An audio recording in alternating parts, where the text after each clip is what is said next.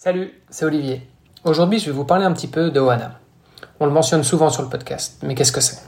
C'est une marque de textile de triathlon que j'ai créée en 2019, alors que je cherchais moi-même une trifonction. Impossible de trouver quelque chose à mon goût, et surtout dans quoi je me sens suffisamment à l'aise pour enchaîner les trois disciplines pendant plusieurs heures. J'ai alors décidé de créer ma propre trifonction, puis je l'ai perfectionnée, et comme elle plaisait pas mal autour de moi, j'en ai créé une marque. Et avec le temps, la gamme s'est développée sur chacune des disciplines. La majorité des produits sont conçus avec des matériaux naturels ou recyclés en Europe. Alors si vous voulez tester la marque ou si vous êtes tout simplement curieux, rendez-vous sur www.oana.boutique. La taille ne convient pas C'est pas grave. Les retours et échanges sont 100% gratuits. Petite anecdote, la marque a été créée via une campagne de crowdfunding en 2020. Ça veut dire qu'on conçoit et on perfectionne chaque produit avec nos athlètes. Donc si vous avez des commentaires, des suggestions ou des questions, écrivez-moi sur la page contact du même site www.ohana.boutique. Ça s'écrit O-H-A-N-A.boutique. Je serai ravi de vous lire. Et maintenant, place à l'épisode. Prêt pour un nouvel épisode Alors, juste avant, je vous invite à aller faire un tour sur devenirtriathlète.com slash commande. Vous pourrez retrouver notre livre sous la direction d'Olivier à sept mains. On s'est mis autour d'une table pour vous proposer le meilleur pour savoir comment devenir triathlète, comment progresser en triathlon et enfin comment performer en triathlon. Je vous donne rendez-vous à la fin de cet épisode pour quelques derniers conseils. Allez, c'est parti pour devenir triathlète.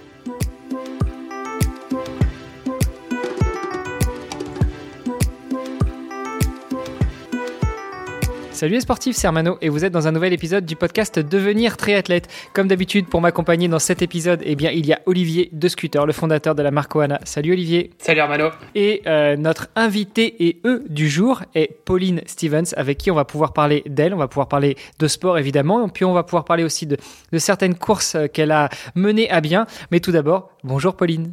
Bonsoir Hermano, bonsoir Olivier. Déjà, est-ce qu'on prononce bien le, ton, ton, nom de famille? Parce que déjà, on a été un peu confus à la base parce que t'apparaissais sur le, sur le, le, Google Meet là avec une, un autre nom. Comment est-ce qu'on prononce ton nom de famille? Pauline Stevens. Stevens, ok, c'est ça. Ouais, donc pas à l'anglaise quoi. C'est pas Stevens, c'est Stevens, ok. Non.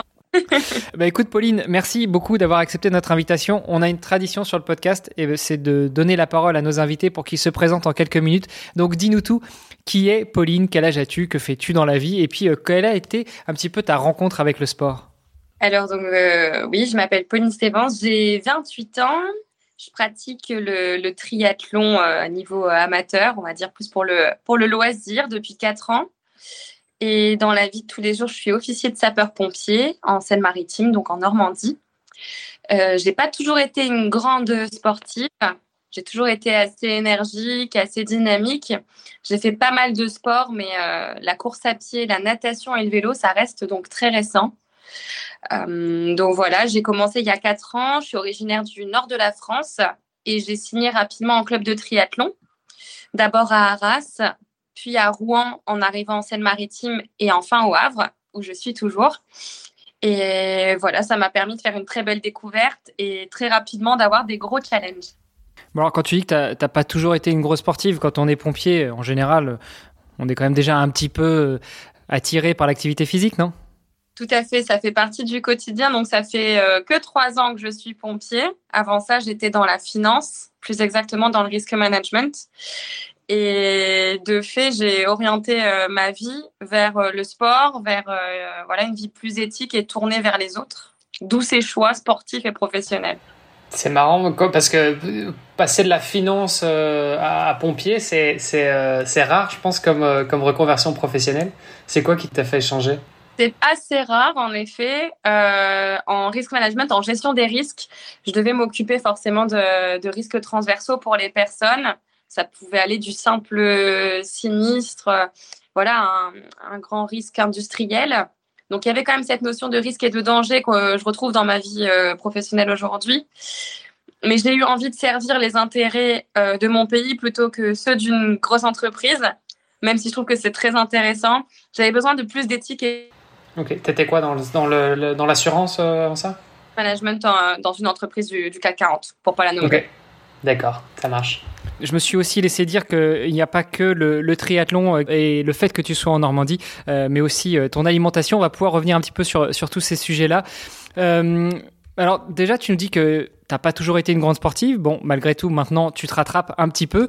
Jusqu'où remontent tes premiers souvenirs de sport et qu'est-ce qui a fait que justement il y a eu ce, ce switch, t'as opéré ce switch pour devenir beaucoup plus sportive? Alors c'est vrai que j'ai toujours fait un petit peu de sport quand même. J'étais pas totalement étrangère. J'ai fait de l'équitation pendant plus de 15 ans, je pense, euh, de l'escrime. J'ai pris l'escrime au bac en option sport. À l'époque, ça se passait comme ça. Vous pouvez choisir le sport. Euh, et ensuite, j'ai fait du rugby un petit peu plus tard. Donc, j'ai quand même toujours voilà, été un petit peu dans le sport, mais sans être capable voilà, de courir plus d'un tour de terrain sans être essoufflé. Je ne savais pas nager, donc je nageais la brasse avec la tête hors de l'eau. Le vélo, bah oui, éventuellement un petit tour de VTT avec les amis, euh, mais euh, sans plus. Et si j'ai un souvenir en particulier, je pense que c'est euh, surtout avec l'équitation, les compétitions étant très jeunes et la rigueur que ça demandait. J'ai fait des, des, petites, des, petites, compétitions étant enfant à poney et puis à cheval, jusqu'à arriver ensuite en endurance équestre, donc comme du trail, mais avec les chevaux. Et mon plus beau souvenir, je pense, c'est vraiment à cheval, le fait d'avoir ce dépassement euh, de soi et, d'avoir un animal sur lequel on n'a pas le contrôle à 100%. J'ai commencé à sentir voilà, l'envie de, se challenger en arrivant sur des courses d'endurance à 80 km avec mon propre cheval. Voilà. Après, j'ai orienté ma vie différemment parce que je me suis rendu compte que je me retrouvais plus dans ce sport. Mais si j'ai un souvenir, oui, c'est ça, c'est le fait d'aller au bout euh, d'un objectif sportif. Euh, étant plus jeune, ouais, déjà. L'endurance à cheval euh, sur 80 euh, km, euh, déjà pour l'animal en lui-même, ça doit être un peu traumatisant, mais pour le, cavalier ou la cavalière, euh, c'est ça relève ouais, du, du sport d'endurance. Combien, combien de temps ça dure déjà une, une telle épreuve? Et puis quels, sont, quels sont un petit peu les, les, les paramètres, les objectifs, les règles? Et, et qu'est-ce qui fait que bah, toi, en tant que cavalière, tu vas pouvoir tenir sur le cheval pendant tout ce temps? Alors, Il y a beaucoup de gens qui disent que l'équitation, c'est pas un sport. Euh, parce que c'est pas là qu'on brûle le plus de calories ou voilà qu'on a forcément les athlètes les plus affûtés. Néanmoins, euh, je pense qu'en effet, c'est très physique, que ce soit au niveau des, des, jambes, au niveau du gainage, il y a quand même euh, une certaine exigence. En effet, pour le cheval, c'est très traumatisant, surtout tout ce qui va être épreuve longue distance, comme ça. Le saut d'obstacle également, ça reste des disciplines exigeantes pour les animaux. Euh, éthiquement, c'est pour ça que parfois je m'y retrouvais pas parce que euh, moi j'ai toujours fait très attention à mon cheval, mais il y a des personnes qui sont un peu plus négligentes. Au-delà de ça, je pense que ce qui m'a plu, c'est justement toutes les hum, comment toutes les phases intermédiaires du contrôle de l'animal sur l'endurance équestre. C'est-à-dire qu'on ne peut pas prendre le départ d'une course sans avoir passé un contrôle vétérinaire et que le vétérinaire ait validé euh, cela.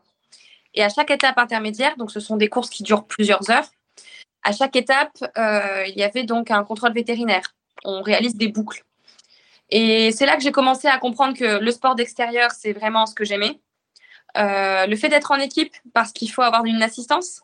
Donc il y avait déjà voilà ce, sentiment de, partage et le fait de devoir veiller au bien-être de l'animal et à sa santé aussi, au fait d'être de rester énergique parce que voilà sur des courses de 20, 40, 60 puis 80 km, avant d'arriver au niveau où on est à plus de 80 bornes, euh, ouais, il y a quand même euh, un certain nombre de choses à surveiller. C'est marrant parce qu'on entend, euh, pour ceux qui ont lu le, bouquin Born to Run, souvent on a tendance à dire que l'homme est l'espèce animale la plus endurante au monde et qu'il y a, que ce soit les, loups, les chevaux, les, chameaux, il n'y en, en a aucun qui est aussi endurant que, que l'homme, avec un grand H évidemment les chevaux, ils peuvent, euh, quand ils font des courses comme ça, j'imagine, enfin, ils sont au galop euh, tout le temps sur, pendant 80 km. Alors, c'est pas forcément tout le temps parce qu'évidemment, il y a des phases, euh, comme en trail, en fait, il y a des phases plus techniques, des phases où ça grimpe, peut-être des obstacles, voilà. Donc, il y a des phases où c'est au trot, voire au pas. Mais à haut niveau, oui, ça galope tout le temps. Et au championnat du monde, la distance, c'est donc 160 km. Donc, c'est comme une diagonale des fous, des fous mais à cheval. C'est un sport qui est assez peu connu, qui néanmoins est très intéressant parce qu'en effet, euh, il faut veiller à sa monture. Ce qui m'a déplu, c'est qu'il y a beaucoup de beaucoup d'excès, qu'il y a beaucoup d'argent dans ce sport à haut niveau. Les Français, éthiquement, ils s'occupent très très bien de leurs chevaux, mais sur la scène internationale, c'est pas très très joli. Donc c'est ce qui m'a ensuite un petit peu euh, un petit peu calmé. Et j'ai préféré faire des balades et puis ensuite arrêter et laisser mon cheval euh, tranquille. et, et, commencer à te déplacer toi-même comme une grande avec tes baskets. Ce qui est drôle, c'est que j'entraînais mon cheval pour éviter qu'il ait du poids sur le dos, même si je suis pas un gros gabarit et tout ça. On devait d'ailleurs me lester en course d'endurance pour être au même niveau que les autres. en fait. Ah oui, donc pas un gros gabarit du tout, quoi. Non, non, non, non, non. Je, je suis à 47 kilos, donc du coup, il y avait des minima de 55 kilos en endurance. Donc il fallait me lester au niveau des, du tapis de sel et de la selle. Donc ça, c'était un peu embêtant, mais bon, comme ça. Ça veut dire que si, tu, si toi, tu pèses moins de 55 kilos, t'es pas censé pouvoir. Enfin, tu peux pas, euh, sans être lesté, tu peux pas participer, quoi. On peut pas prendre le départ, il faut être lesté. Pour que ce soit. donc au début, moi, je trouvais ça bizarre parce que je me disais, bah, faut être le plus léger possible pour l'animal. Donc euh, il y avait des, certaines règles. Et c'est quoi, le, enfin, quoi la raison de cette règle? Excellente question. Je... ok l'équitation, ou plutôt la Fédération équestre internationale à la FEI, mais je ne sais pas. Ok, c'est ouais, quand même marrant. Ce serait marrant qu'ils fassent ça sur le, en cyclisme aussi. Euh, tu sais, de dire, non, t'es trop léger, tu dois mettre du poids. On le fait pour le vélo en tant que tel, mais bon, parce que là, il y, a une raison, c'est que au-delà d'un certain poids, éventuellement, euh, ton vélo, il est moins résistant. Enfin, voilà, mais. Euh, ok, bref. D'accord. Je mon cheval, donc moi, je marchais à côté de lui. Et je faisais des longues séances où lui était au pas. Donc, il marchait quand même à 6-7 km heure. Et donc, moi, je marchais à côté de lui. Je faisais des marches rapides. Et, je me suis rendu compte qu'après, euh, j'allais faire ma vie moi-même parce que il préfère prêt. Euh. Et donc, tu es passé du cheval au vélo Oui, mais c'est ça. En, passant un peu par le rugby d'abord?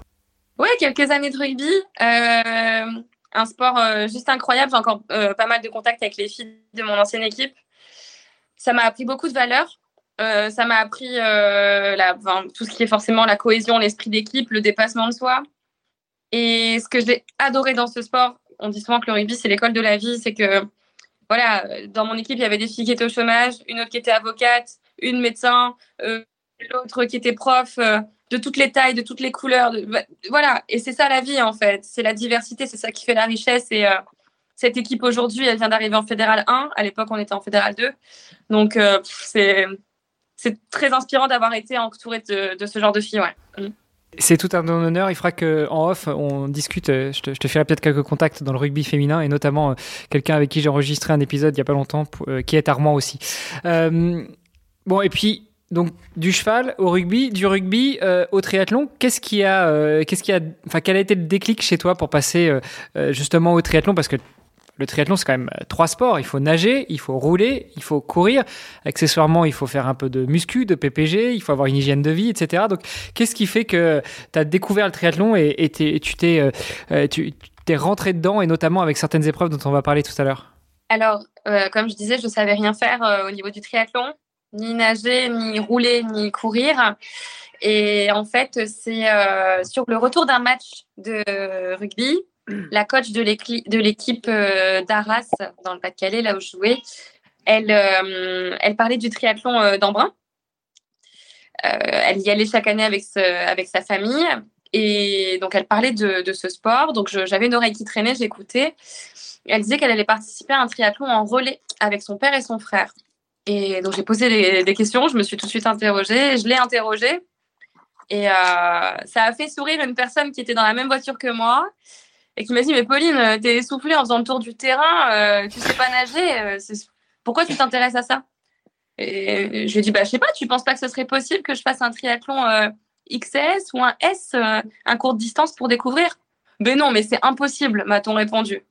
Bon bah voilà. Il suffit juste parfois qu'on qu'on nous mette une barrière une limite pour qu'on l'enjambe voilà.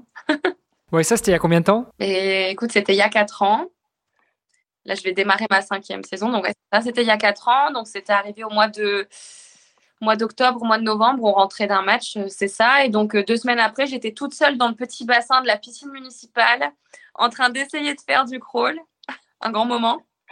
Pour ravaler sa fierté, son ego. Et puis, euh, j'ai barboté comme ça. Puis après, j'ai appelé une copine qui, qui était en, comment, en tiers-temps natation quand on était gamine. Je lui ai dit, viens m'apprendre le crawl vite fait. Donc, elle est venue.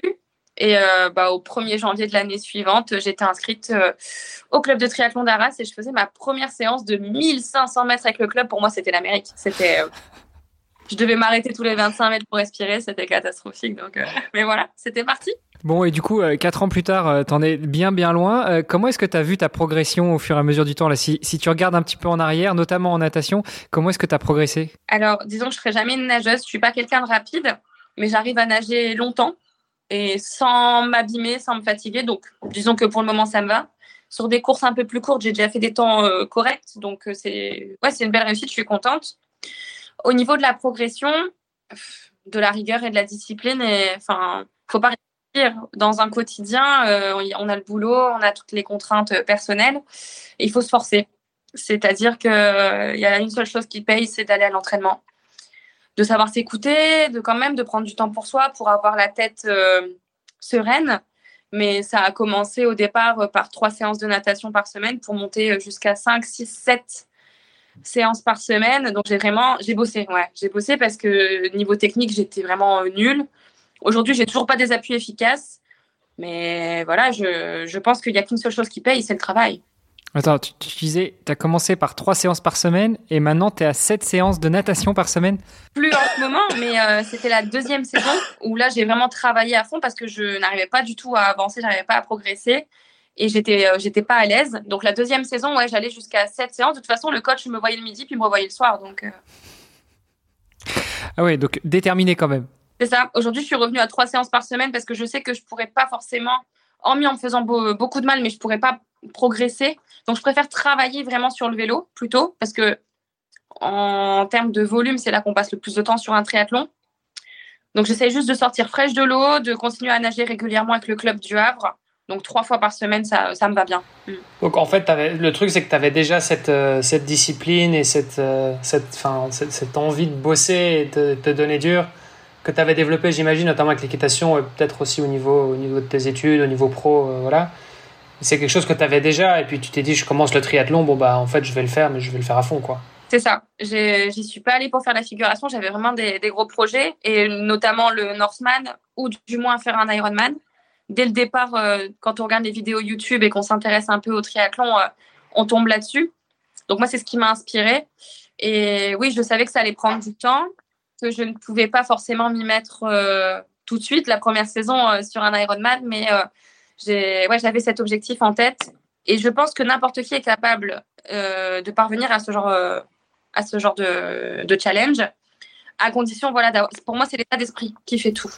Bon, attends, tu me fais bien rire parce que tu dis, tu savais que ça prendrait le temps. On est quatre ans après et justement, on va pouvoir en parler parce que tu nous as un peu, tu nous as un peu fait tomber le suspense. Mais euh, tu as quand même pris le départ du Norseman, donc euh, le temps est tout relatif. Quand on sait qu'il y a quatre ans, tu, euh, tu disais toi-même, tu sais pas nager, tu sais pas rouler, tu sais pas courir. Euh, quatre ans après, euh, tu boucles un Ironman et pas n'importe lequel. Donc, euh, tu as, quand même une progression assez, assez importante. sur la partie justement natation, oui, sur la partie natation, c'est fait. Sur la partie vélo et course à pied, Comment est-ce que tu as fait pour, euh, pour t'y mettre et pour progresser? Est-ce que tu t'es mis aussi dès la deuxième saison 7 euh, séances par semaine de vélo et 7 séances de course à pied? Donc en fait, tu, tu, tu vivais, tu dormais, tu mangeais triathlon toute la journée? Non, largement moins quand même. Euh, la première saison, j'ai eu la chance d'avoir un cadeau, donc un vélo aluminium, un mulet, comme on appelle, avec lequel j'ai pu faire les 400 coups, déjà apprendre à passer les vitesses. Parce que bah voilà, il y a 4 ans au club triathlon, je suis montée sur le vélo, ils m'ont dit Tu as déjà roulé Je dis non, non, je sais même pas comment on passe les vitesses. Ok, bon, ça va être compliqué. Euh, l'avantage d'avoir fait du rugby, de l'équitation et de l'escrime avant, c'est d'avoir des bons appuis, des bonnes cannes, comme on dit. Et à vélo, ça a très vite payé. Donc, euh, je sais pas d'où je sors ça parce que c'est rageant pour mes concurrentes encore aujourd'hui. Parce que là, il y a une semaine, j'ai fait les 24 heures du Mans je suis celle de la compétition qui s'est le moins entraînée cette année à vélo et j'arrive toujours à sortir des trucs euh, monumentaux. Enfin, le, vélo, c'est mon truc. Je ne sais pas d'où je sors ça, mais du coup, je n'ai pas forcément besoin de m'entraîner autant que les autres. Je pense que si je m'entraînais plus, ce serait un carnage. en tout cas, voilà. Et à pied, ouais, je fais toujours à peu près trois séances par semaine parce que j'ai vraiment peur de me blesser. En prépa marathon, j'en rajoute un peu plus, plus, à 4-5 mais je sais que c'est ce qu'il y a de plus traumatisant. Donc, euh, j'essaie de rester vigilante. Ouais, sur la partie vélo, il y a peut-être aussi le, rapport euh, poids-puissance qui joue parce que tu nous disais que tu étais plutôt un poids plume. Donc, euh, si tu as des bonnes cannes, forcément, appuyer fort quand on n'est pas lourd, surtout sur un vélo, ça paye tout de suite. Quoi. C'est certain, oui. Franchement, ça aide. Mm, mm. Et tu te fais accompagner du coup? Ouais, ouais, j'ai la chance d'être suivie par, par un coach qui, bah, voilà, qui me programme les séances et qui m'accompagne. Après, pour les séances de natation, maintenant, je préfère faire celles du club. Ça permet aussi psychologiquement d'être avec des camarades parce que voilà, nager en bassin, c'est pas toujours très passionnant. Et depuis c'est depuis le début le coach? Je veux dire, tu, tu as commencé le triathlon, tu t'es dit je prends un coach euh, directement ou bien tu as, as d'abord testé un peu toute seule? J'ai d'abord testé avec le club, juste suivre les séances du club, donc à l'époque euh, à Arras, là où j'étais. Et à la deuxième saison, euh, donc je terminais mes études à Strasbourg. Je me suis inscrite dans un club d'athlétisme dédié aux femmes. Comme j'avais envie de progresser en course à pied, je, me, je venais de faire mon premier marathon parce que voilà, la première saison de triathlon, j'ai quand même fait un marathon au bout de six mois de course. ça a été difficile, donc je me suis dit, je veux absolument progresser, donc je suis allée les rejoindre dans ce club. Et le coach du club est, euh, toujours mon coach aujourd'hui. Donc lui, il me structure vraiment mes séances euh, course à pied. Et euh, parce que je pense que c'est là qu'il faut le plus cadrer les choses. Après, ça dépend des personnes. Hein. Quelqu'un qui vient de l'athlétisme aura peut-être besoin d'un peu moins de support. Mais pour moi, la, la course à pied, c'est l'essentiel. Et il me fait mes enchaînements vélo-course à pied. le vélo, j'ai récupéré des séances que je fais de manière régulière et euh, après, je pense qu'il faut surtout mettre du volume, travailler euh, la puissance et, et, ça se fait bien. Ok. Tu parles de volume, juste pour avoir un peu un ordre euh, d'idée. Tu es, à combien d'heures par semaine? Alors du coup, je fais 3-3-3. Je trouve que ça s'équilibre bien. Donc je fais 3 vélos, 3 natation, 3 courses à pied, une à deux séances de PPG, 3 à 4 séances de yoga. Je me force à aller marcher deux fois par semaine pour certains triathlètes, c'est débile ce que je fais, mais moi, je sais que ça paye pour la récup, pour la construction musculaire, pour l'esprit. Et en termes de volume, on va dire qu'en off-season, donc euh, l'hiver, quand il n'y a pas de course, je suis entre 8 et 10 heures de sport. Donc il y en a qui me disent mais c'est rien du tout. Euh, bah oui, parce qu'il faut, faut du temps euh, pour justement récupérer. Et bah, en prépa Ironman, ça tourne souvent à 20 heures, voire 25. Mm. Moi, sur la partie euh, marche, je suis tout à fait d'accord avec toi. On prend jamais, on, prend très rarement assez de temps pour, euh, pour faire ça. Mais euh, moi, je l'ai vu après des blessures. Et effectivement, te faire des marches, des longues marches, hein, je veux dire, pas, pas faire les marches pour aller acheter le pain, mais faire des longues marches de, de une ou deux heures qui sont actives, mais qui sont quand même beaucoup moins traumatisantes que la course à pied, ça, ça fait un bien fou, que ce soit en termes de récupération, mais aussi en termes de préparation physique. Mm-hmm. Mais si tu as, si si la possibilité de, de, passer ces quelques heures sur ton vélo, c'est pas plus intéressant? Je pense que ça permet de varier. Après, oui, forcément, plus on fait de volume à vélo, mieux c'est en triathlon. C'est ma philosophie. Mais je pense que ça permet aussi au cardio de rester bas, de faire une endurance euh, bah, qui est juste monumentale et qui sert vraiment à long terme. Puis oui, de voir, euh, de voir un peu d'autres choses. Parce que parfois, on se lasse quand on s'entraîne. Euh, là, ça fait 4 ans, entre guillemets, seulement que je fais ça. Mais quand je vois ceux qui font ça depuis 20 ans, euh, pour garder tout le temps la motivation, repartir sur une prépa Ironman chaque saison, euh, ouais, à un moment donné, je pense que c'est bien de libérer l'esprit, de, ouais, même d'aller marcher avec, euh, avec des amis, euh, ça permet aussi de faire autre chose que du tri. Mhm. Et quand tu dis marcher, c'est quoi? C'est de la marche rapide, style un peu en mode marche nordique, ou bien c'est vraiment juste te balader cool? Ça dépend. Euh, franchement, ça dépend. Euh, ça peut très bien être juste aller faire les courses avec mon sac à dos. En plus, bah, c'est écolo, euh, je prends pas la voiture, donc c'est très bien. Je vais souvent marcher en forêt quand même, juste histoire de me reconnecter avec la nature et de, ouais, de vider la tête, parce que je pense que l'esprit, ça renforce surtout l'esprit, ce genre de choses. J'ai la chance d'avoir une partie de ma famille et mes amis qui sont en Corse. Donc, ce que je fais, c'est qu'à minima, une fois par trimestre, je vais marcher en montagne en Corse. Et là, du coup, bon, je vais pas dire que je fais du globule parce que c'est pas vrai, parce que les sommets sont pas très hauts. En revanche, bah, ça fait de la grimpette et euh, ça fait de la technique, ça fait de la proprioception. Pour les chevilles, les genoux, toutes les articulations, le fait d'être sur un sol instable, bon, en Corse, c'est plus qu'instable. Euh, donc euh, voilà, j'essaie de, de varier tout ça et de marcher dès que je le peux dans mon quotidien. Voilà. Ok, c'est marrant, c'est la première fois que j'entends j'entends ça, que, que quelqu'un met de la, de la marche dans son programme d'entraînement euh, en tri. Euh, mais c'est cool, c'est cool. C'est puis c'est vrai que, comme tu dis, ça permet de ça permet de te changer aussi les, un peu les idées, donc c'est pas mal. Bon bah voilà, tu seras lié pour euh, pour les adeptes du club Oana Triathlon, on va pouvoir leur, leur mettre une ou deux séances de marche dans la semaine. Ça pourra peut-être faire du bien. C'est la bonne opportunité d'écouter les podcasts. Exactement. Moi, j'avais une question euh, par rapport à tout ça. C'est est-ce que tu t'es fixé des objectifs dès le début, euh, dès ta première année, dès, ton, dès, ta première saison de triathlon, ou est-ce que ce sont des choses qui sont venues avec le temps, entre guillemets, pour te citer, parce que finalement, 4 ans, c'est quand même relativement court. Euh, dès le départ, mon rêve, c'était de faire un Ironman. Mais quand on commence et qu'on sait, voilà, au bout de 25 mètres de natation en éoxy, euh, l'Ironman, il semble vraiment très loin. Et, c'est le cas, c'est très loin. Donc, dès le départ, c'était l'Ironman. En me disant, euh, si je me souviens bien, cette saison, je veux faire des XS et des S. En faire au moins un ou deux, on verra. J'aimerais faire un marathon un jour avant d'aller en Ironman. C'est pas du tout euh, ce qui est conseillé de faire. Hein. C'est pas, ça sert à rien parce qu'un marathon sec c'est pas pareil, mais psychologiquement, on a tous envie de faire des trucs comme ça. Donc j'ai fait ce truc-là comme tout le monde. Et en fait, au bout de quelques mois, comme j'ai progressé très vite, parce qu'au départ on progresse forcément très vite, je me suis retrouvée à faire euh, 7 ou 8 triathlons. SXS en l'espace de 3-4 mois, à être inscrite à mon premier marathon, donc c'était à Amsterdam, à continuer le rugby. Donc, j'ai continué le rugby la première saison, j'étais encore en fédéral 2, et à aller au championnat de France euh, d'endurance équestre. Donc, j'avais en fait au total non pas trois disciplines avec le triathlon, mais le rugby et l'équitation, donc cinq. Donc, ça a été euh, une première année euh, très, très, très costaud. Et en plus de ça, tu marchais? Toujours. Mais oui, d'ailleurs, j'ai fait les 50 km nocturnes avec ma maman la première année voilà, de Donc, bon, bref. Donc, euh, je me suis rendu compte que je progressais, qu'il y avait quelque chose à faire, mais qu'on pouvait pas tout faire. Et j'étais têtue, obstinée. Je disais, je veux pas arrêter de jouer avec les copines, même si c'est en loisir. Je veux continuer le rugby. Je veux continuer de monter à cheval. Et à un moment donné, euh, j'ai fait mon dernier match avec le Stade Français. Je me rappellerai toujours. C'était le 21 janvier 2019, et j'ai eu le nez complètement en vrac. Et là, on m'a dit, demain, tu peux pas nager. En fait, dans cet état-là, c'est pas possible. Et là, je me suis dit, ok, dans la vie, il faut faire des choix quand même. Parfois, ça s'impose à nous. Et donc voilà, j'ai choisi le, triathlon.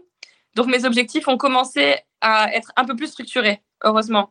Parce que c'est quand même une connerie cette première saison et j'ai eu de la chance parce qu'il y a beaucoup de gens qui se seraient blessés, je pense. Donc ça s'est bien passé. Donc deuxième année, j'ai renquillé. Donc j'ai préparé le marathon de Berlin. Euh, j'ai fait mon premier Alpha Ironman, donc 70.3 au Luxembourg. Et euh, quelques M, quelques S encore et tout s'est bien passé. Donc voilà. Bon, euh, t'as pas l'impression qu'elle est un peu hyperactive, Olivier? C'est effectivement le, ce qui la, la, caractéristique de la plupart de nos invités en général. Euh, la plupart d'entre eux sont triathlètes forcément, et euh, je pense qu'il y a une grande majorité. J'ai pas, j'ai pas le pourcentage exact, mais je crois que la très grande majorité des triathlètes sont effectivement un petit peu euh, hyperactifs sur les bords. c'est une manière de dépenser l'énergie, le, le, le trop plein d'énergie qu'on a. Bon, et dans tout ça, il y a, y a, une famille ou à ce niveau-là, tu es plutôt calme? Euh, Non, j'ai pas le temps pour le moment. J'ai un chat qui d'ailleurs des fois passe, hein, donc vous allez entendre un peu. Euh, mais sinon, j'ai mes parents qui sont extraordinaires, euh, voilà, mes cousins, cousines, euh, mes amis. on verra plus tard si je trouve quelqu'un d'aussi hyperactif que moi. oui, il faut aller chercher dans la communauté des triathlètes, hein, tu sais. Ou pas, parce qu'après, ça va être un sacré carnage pour organiser le planning de la saison. Ouais, bah, il faut avoir les mêmes objectifs quoi. Bon, on parlait d'objectifs justement. Donc euh, première saison, tu t'es retrouvé à faire euh, pas mal de petits triathlons. La deuxième saison, tu structures un peu, tu commences à monter sur 70.3, donc sur Half Ironman. Euh, et puis qu'est-ce qu'il en est des saisons 3 et 4 et, euh, et, en fait, on l'a dit, tu as pris le départ du Norseman. Qu'est-ce qui a été pour toi le déclic, te dire je veux faire cette course-là et, et je vais y aller à telle date? Alors, ce qui s'est passé, c'est que chaque année, en fait, pas la première, mais à partir de la deuxième saison, je me suis inscrite au tirage au sort pour le Northman parce que donc du coup c'est voilà c'est un tirage au sort. Il y a 5000 personnes chaque année dans le monde qui essayent d'avoir un dossard pour cette course de fou, clairement. Et il y en a que 300. Et donc moi les trois premières années, enfin voilà, pendant trois ans j'ai pas eu mon dossard, y compris cette année. J'ai pas eu mon dossard euh, au tirage au sort. Je vais pouvoir vous expliquer. Euh, et de fait, donc la saison 3, Euh, j'ai mon dossard pour l'Ironman d'Italie. Donc, je m'y prépare ardemment. Et une saison très particulière. Euh, pourquoi? Parce que il y a. Comment? Le, Déjà, qui nous touche tous. Euh, donc, l'Ironman d'Italie est annulé à peine trois semaines avant. Et en parallèle de ça, pendant ma préparation, j'ai eu un grave accident de vélo, donc j'ai chuté de mon contre-la-montre à cause du vent. Et j'ai eu le visage complètement arraché, brûlé. J'ai eu plusieurs greffes, etc. Enfin, ça a été extrêmement violent. Et je, me suis quand même battue pour pouvoir faire cet Ironman. Quand on m'annonce que l'Ironman d'Italie est annulé euh, trois semaines avant, je pète un câble et j'harcèle Ironman sur absolument toutes leurs boîtes mail, y compris celles aux États-Unis. Je leur ai, dans toutes les langues, je leur ai dit, je vous en supplie, trouvez-moi un Ironman n'importe lequel sur la planète. Je me fiche du Covid. Je veux faire mon Ironman cette année. Ils m'ont répondu, OK, Pauline, arrête d'envoyer des mails. On en a un pour toi euh, la semaine prochaine en Estonie. Je regarde mes potes, je dis, j'étais nulle en géo, c'est où déjà l'Estonie c'est parti, j'ai fait mon Ironman en Estonie. Donc forcément, j'ai pas eu le temps de faire une prépa correcte euh, en raison de ma, bah, de ma phase de convalescence. Donc j'ai sorti un Ironman en un peu plus de 12 heures. Mais pour un premier en Estonie, comme ça, c'était juste extraordinaire.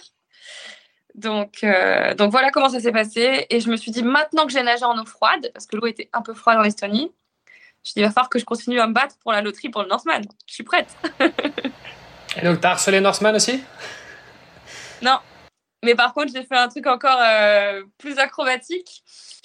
Donc, euh, saison euh, suivante. Fais gaffe parce que là, tu es en train de refiler toutes tes petites techniques. Sache qu'on a pas mal d'auditeurs. ce sera plus des secrets. Hein. Moi, j'ai réalisé mes rêves, donc je laisse la place aux autres. Après, je vais continuer à faire d'autres choses. Ah, du coup, à mon avis, ça fonctionnera plus parce qu'il y, a, y, y a quelques milliers de personnes qui vont vouloir faire la même chose. Mais bref, vas-y, balance. je pense qu'Iron Man, ils vont me tuer là, le fait de savoir que leur, euh, leur envoyer des mails, ça fonctionne. Euh, et du coup, oui, euh, au bout du troisième tirage au sort négatif pour le Northman, je continue à traîner sur leur site internet entre deux pauses au boulot et je me dis, mais, mais c'est pas possible comment est-ce que je peux faire? Et en bas de leur page, ils sont assez, assez farceurs aussi quand même, le Northman. Ils ont un peu cette, cette éthique-là. Il y avait une phrase et c'était indiqué There is always a way in. Donc en fait, il y a toujours une, possibilité, toujours une chance d'y rentrer. OK. Et le in est en gras. Donc je clique. Là, il y a un formulaire, un formulaire euh, forme euh, vraiment euh, qui apparaît. Et c'était la marque Trimtex donc la marque de triathlon norvégienne, la marque notamment de Christian Blumfeld, le champion du monde. Euh, ils indiquaient nous recrutons un ambassadeur et une ambassadrice pour euh, le Northman cette année pour rejoindre notre team. Euh, vous avez jusqu'au 31 décembre pour nous dire en moins de 1000 caractères pourquoi on doit vous choisir. Bah, je regarde, c'est bien, on est le 5 janvier, je suis un peu en retard. c'est mort. Et je me dis, bah non, en fait, non, there is always a way in. Donc je commence comme ça, et je leur raconte un peu mon histoire, que je suis une petite française euh, un peu cinglée, que j'ai commencé le triathlon, que je suis pas la plus rapide, que je suis pas euh, une machine à podium. Euh, voilà, j'ai fait deux podiums en triathlon en courte distance, mais que en Ironman, ça risque jamais d'arriver. Mais que par contre, je suis quelqu'un de déterminé et d'acharné, et que si je rejoins leur team, il y a une chose qui est sûre, c'est que le Northman, je terminerai quoi qu'il arrive. Trois semaines, c'est cool. Et puis sur mon iPhone, je vois un indicateur norvégien, un appel et voilà, j'étais prise. Donc, j'étais la première femme euh, non scandinave à rejoindre euh, un team de cette ampleur. La seule française avec tous les Norvégiens et un Suédois. Et ça a été une année euh, extraordinaire à leur côté. Bon, je le trouve pas, hein, ton lien sur leur site, là. Il a disparu. Ça marche plus. Ça marche plus. Ils feront peut-être d'autres recrutements l'année prochaine hein, de cette manière-là parce que ça a été une belle expérience pour tout le monde. Mais ouais, c'était une question de timing, les gars. non, mais pour le coup, euh, la loterie, juste qu'on remette un peu les choses dans le contexte, il y a 300 participants. Tu nous disais 5000 personnes qui participent, enfin qui, euh, qui apply, qui, euh, qui envoient leur candidature. Ça fait que tu as 6% de chance d'être prise. Donc en fait, ça veut dire que grosso modo, si tu postules tous les ans, euh, bah, au, bout de, au bout de 18 ans, à peu près, tu devrais être pris. Quoi. enfin, si tu considères que c'est toujours les mêmes qui, si tu considères que c'est toujours les mêmes qui candidatent et puis que à chaque fois qu'il y en a un qui est pris, il est retiré de la pile.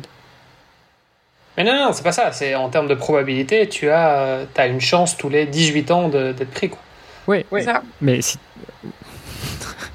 non, laisse tomber, t'es pas bon en maths. Mais donc, ouais, c'est du coup hyper peu, quoi. D'où le. D'où le... Mais c'est vrai que c'est la stratégie de beaucoup de gens aussi. Hein. Après, il y a 5000 personnes qui, qui candidatent, mais aussi. Enfin, je pense qu'il y a beaucoup de gens qui candidatent tous les ans, juste, ils se disent, bah, au cas où, si je suis pris, tant mieux, mais sinon, je, ferai autre, je ferai autre chose, quoi. C'est ça. Bon, du coup, tu es prise dans la team, donc tu es ambassadrice pour cette marque. Euh, comment se passe la préparation? Et puis euh, après, il va falloir qu'on passe à la phase, justement, euh, raconte-nous la course, mais, mais déjà la préparation. bah là, je réalise et je me dis, désolée, je vais être vulgaire, mais je me dis, bah, je suis dans la merde. parce que man, c'est pas rien. on est au mois de janvier et là, je me dis, mais ouais. Alors, rappelle-nous déjà quand a lieu la course et combien de temps il te reste? Alors, du coup, ouais, on est au mois de janvier. La course, c'était le 6 août ouais, donc un semestre. Et euh, je me dis, mais je j'arrive même pas à courir euh, quand ça grimpe un peu. Euh, le vélo, oui, ok, je, je, me débrouille pas mal. Mais là, il y a quand même cinq cols à gravir avec des conditions météo absolument pourries. Mais, mais, mais, je, là, je me rends compte du monument auquel je vais me confronter. Donc, on structure tout de suite les choses avec mon coach. Euh, je me remets euh, rapidement euh, à la natation, mais juste pour faire de la technique et sortir fraîche de l'eau. Et j'entame les douches froides direct en fait. matin et soir des douches froides parce que on n'a pas beaucoup de possibilités ici, hormis la, mer au Havre. J'ai pu aller nager en mer, mais du coup au mois d'avril elle était à 9 degrés. Avant ça, c'était, c'était pas très intéressant de me faire plus de mal que ça. Mais, mais voilà, et je passe du coup beaucoup de temps en Corse. Je suis allée trois fois en Corse sur le semestre euh, pour aller euh, faire de la rando, faire du trail et euh, grimper, grimper, grimper à vélo, à pied, tout ce que je pouvais. Et en Corse avec le froid Non, je, blague. juste, juste, pour rappeler, du coup, le, le Northman, il me semble que c'est 12 degrés la température de l'eau, tu confirmes? C'est ça. Ok les années, mais là, en l'occurrence, c'était 12. Ouais. Et pour le coup, 12 degrés, c'est froid. Hein. Moi, j'ai l'habitude de m'entraîner un moment dans le, dans le Pacifique. Euh, l'eau était à 12 degrés et, et euh, si je faisais une heure dans l'eau, j'étais, euh, enfin, c'était déjà, c'était rude, quoi. Donc, donc je, je, comprends. donc, parce que forcément, c'était un fjord, donc il y a des courants. Donc 12, c'est vraiment au milieu quand tout va bien. Ouais. Ça descend un peu, il y a des vagues, l'eau est salée. c'est très particulier. Vraiment, c'est. Mais bon, c'est la Norvège. Ok, ouais, magnifique comme cadre. Euh. Oui, parce que du coup, on n'a pas, euh, on n'a pas défini ce que c'est que le Norseman. Alors, je pense que dans, nos, dans notre audience, il y a peu de personnes qui ne savent pas ce que c'est. Mais est-ce que tu peux nous rappeler ce que c'est que le Norseman, euh, en dehors du fait qu'on aura compris, ça se nage dans une eau froide? Alors, c'est le triathlon le plus difficile au monde, ou l'un des plus difficiles au monde. Ça dépend sur quoi on se base, mais surtout par les conditions climatiques qui sont extrêmes. Donc, euh, format Ironman, 3800 mètres de natation, 180 de vélo et 42 euh, à pied, un marathon. Euh, les spécificités de cette course, c'est qu'on est sur un triathlon extrême, donc on est en autonomie. Il n'y a pas de ravitaillement. C'est-à-dire qu'il faut avoir sa propre logistique, donc une voiture suiveuse du début à la fin. T1 et T2 sont à des endroits totalement différents. Parce qu'en fait, on traverse la Norvège d'ouest en est. Donc tout ça, ça vient euh, vraiment euh, dans la course. Le fait de pas avoir, enfin, d'avoir devoir gérer ses propres ravitaillements, son propre matériel, de voilà. Le fait d'avoir droit à une équipe, c'est quand même extraordinaire parce que bah, du coup, on vit pas ça seul. Mais par contre, faut être très organisé. Au niveau du vélo, euh, donc 180 km avec 5 cols à gravir, donc 3200 de dénivelé positif. avec, donc là, en l'occurrence, cette année, on avait les conditions euh, climatiques les plus extrêmes euh, du Northman en termes de température, pas en termes de vent, parce qu'il y a déjà eu des années euh, beaucoup plus venteuses, mais là, en haut du premier col, donc le Diranut, on était à entre 1 et 2 degrés, ressenti moins 4.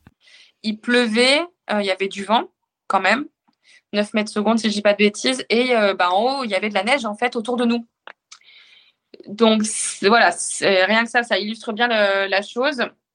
Euh, et ensuite euh, sur le marathon, donc euh, qui se passe en deux temps, parce que en haut de la première ascension, qui est Zombie Hill, où on a déjà cumulé 900 mètres de dénivelé sur 32 km, et bien là, il y a un cut-off, c'est-à-dire qu'il y a un arrêt pour les 160 premiers. ils ont droit d'accéder au sommet du Gostat Open, donc le deuxième plus haut sommet de Norvège, et donc de cumuler à nouveau 900 mètres de dénivelé sur les 10 km restants. Et les autres, à compter du 161e concurrent, terminent au niveau de la station de ski en faisant donc les 10 derniers kilomètres, en faisant des tours de la station. Donc voilà la, spécificité du, du sachant que quand on prend le départ là cette année du marathon, il fait 20 degrés, alors que le matin on était entouré de, de neige. Donc c'est très particulier pour le corps. Dis-moi, euh, quand tu pars euh, sur la, partie vélo, euh, tu pars dans quelles conditions? Parce que moi, je me rappelle, c'était c'était les France de longue distance de Belfort en 2009. c'était l'année où on avait une canicule en avril-mai pendant toute la prépa, euh, je courais, il faisait 40 euh, degrés. J'arrive à Belfort, il fait 9 degrés au moment où tu sors de l'eau. Et donc, tu clairement pas envie d'enlever le, néo et te mettre en trifonction. Comment ça se passe euh, sur le Northman Tu sors de l'eau, est-ce que tu gardes le néo pour faire le vélo ou, ou tu essayes juste de mettre des vêtements chauds pour le vélo? Bah, ça donne envie hein, de garder la combi, mais, mais non. Donc là, il fait 8 degrés quand on est au parc à vélo on vient de nager, donc moi je nage pas très bien, donc j'ai nagé plus d'une heure vingt. Euh, donc la température corporelle a largement le temps de descendre. Et euh, quand on nage en plus à l'économie, euh, bah, on, cra on crame pas trop d'énergie, donc compliqué. Donc oui, l'avantage que j'ai, c'est que mon équipe support, qui est composée de, voilà, de deux Norvégiens et de ma maman, ils m'aident tout de suite à me déshabiller parce que j'ai trop de tremblements. Je suis déjà en phase d'hypothermie avancée et euh, je sens plus mes doigts, je sens plus mes pieds, j'arrive pas à me changer moi-même, je peux rien faire. Donc euh, j'essaie de donner des coups de main comme je peux, mais j'ai l'impression d'être vraiment euh, complètement déficiente parce que je, ne peux rien faire. donc je fais le choix de garder la trifonction en dessous, très mauvais choix. Contrairement aux compétitions en France où dans un parc à vélo on n'a pas le droit de se déshabiller totalement, là on a le droit. Et j'aurais dû en fait, plutôt que d'être pudique et de garder ma trifonction en me disant bah, c'est pas grave, c'est pas gênant, on évite de garder des vêtements mouillés, on enlève tout, on se sèche et on met du vêtement chaud. Parce que là, je l'ai payé du coup en haut du premier col. J'avais encore la trifonction trempée en dessous, malgré le collant long d'hiver, les deux t-shirts, la veste d'hiver et les gants d'hiver, plus les mitaines encore au-dessus. Bref, ça n'a pas suffi. ouais, mais ça, c'est le, pire. Hein. C'est d'ailleurs ce qu'on. Le, grand danger quand on, fait de la rando euh, sur le cercle polaire ou dans une température. Euh, hyper, euh, enfin, très négative quand tu as, je sais pas, du moins 20, moins 30, moins 40 degrés. Si tu transpires ne fût-ce qu'un tout petit peu, en fait, ça peut être mortel.